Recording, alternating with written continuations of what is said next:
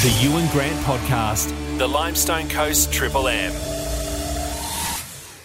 G'day, it's Ewan. It was an epic weekend in local sport across the Limestone Coast. It's time to find out what took place. Milo joins me. G'day, mate. Morning, Ewan. Good morning, Coasters. Now, mate, Kalangadoo secured a place in the Mid South East Grand Final on their home ground. Certainly did, and they'll be back there for the grand final, and that's the way things work in this modern age. Preliminary final uh, was a rematch, another one of last year's grand final, and uh, Kalangadoo defeated Port Mac reigning premiers by 25 points, and uh, they were without their 80 goal season forward Mickey Kruger, so he'll be back in after a week's suspension. And big tick to Port Mac for their player losses from that uh, premiership team last year to uh, get to the preliminary final. So something to build on with some uh, new look players and some youngsters coming through there. Now, uh, Kalangadoo in the goals. Ben Gregory was very good at centre forward and backing him up in the big man stakes. Justin Bromley, three goals each.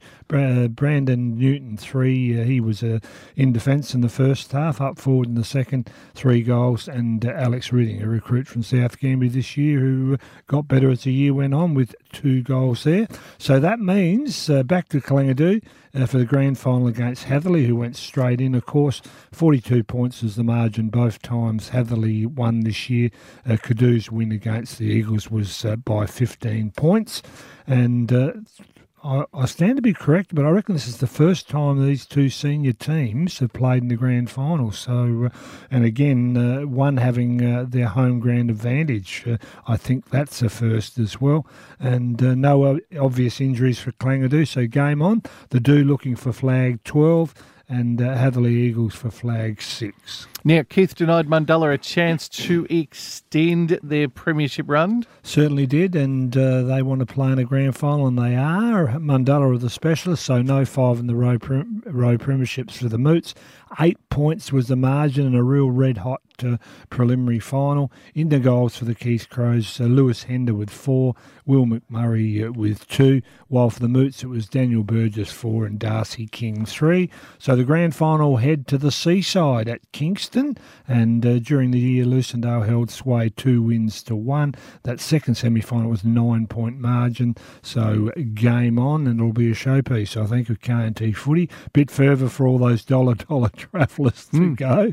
Uh, now, in terms terms of flags, Lucindale looking for their fourth and Keith looking for their third. Now, mate, it was a huge weekend for Lower Southeast hockey. Premierships have been declared. Certainly have, and uh, well done to the uh, West women defeating Redbacks 1 zip. So they go six in a row, and uh, best on pitch was uh, Mercedes Theobald, while in the men, Tigers defeated West 5 2 and uh, best on field, well done, Connor Grant. Now, Kalangadoo denied Robe in the uh, inaugural berth in the Mid Southeast yeah, Netball Grand Final. The Roosterettes have never played in one, Huey. So there you go. those mean netballers, Kalangadoo, nah, very professional. You've got to really beat them. Uh, they know what it's all about.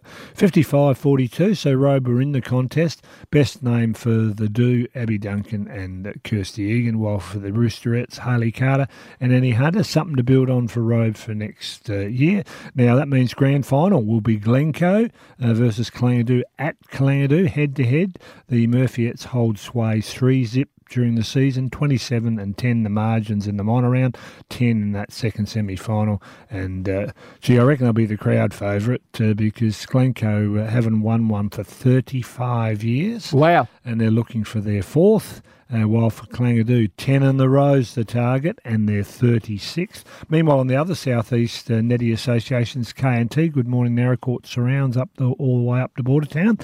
Uh, Border District's 35 and a real cliffhanger.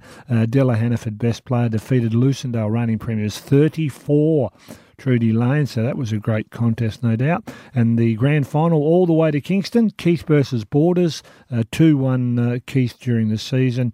Uh, the margins have been 5, 6, and 7, so game on there.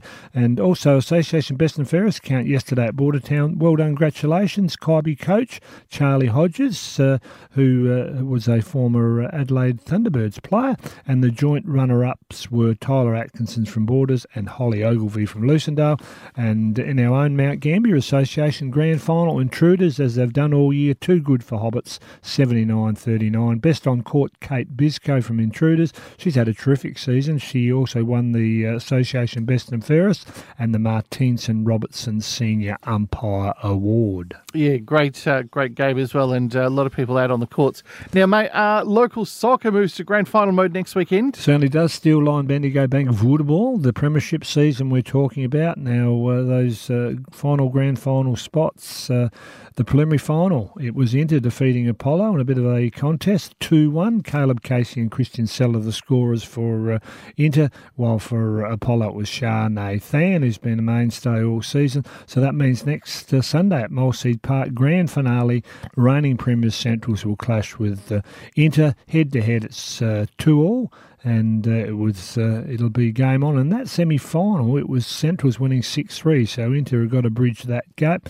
Be interesting to see if there are any injuries out of that preliminary final uh, yesterday. And on Saturday in the women's preliminary final, Apollo defeated Inter three zip, uh, Dahlia Dahlia two, and Isabella Fustel with one goal. So Saturday, same venue, Blue Lakes home pitch.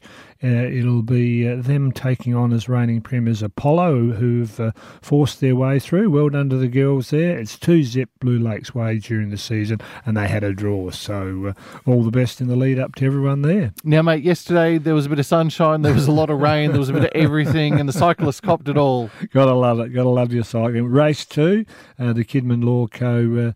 Uh, uh, Spring Series first, Damien Buckley, second, Jen Buckland, and third, Jason Buckland. So the handicappers helped there. Now, next Saturday, the Alex Bailey Memorial 50k. Let's hope. Ooh, there's a bit of rain on the weather forecast. But anyway, they'll be there. Uh, they'll be touring the Kongorong and uh, Little Blue Lake uh, roads. So uh, bring it on.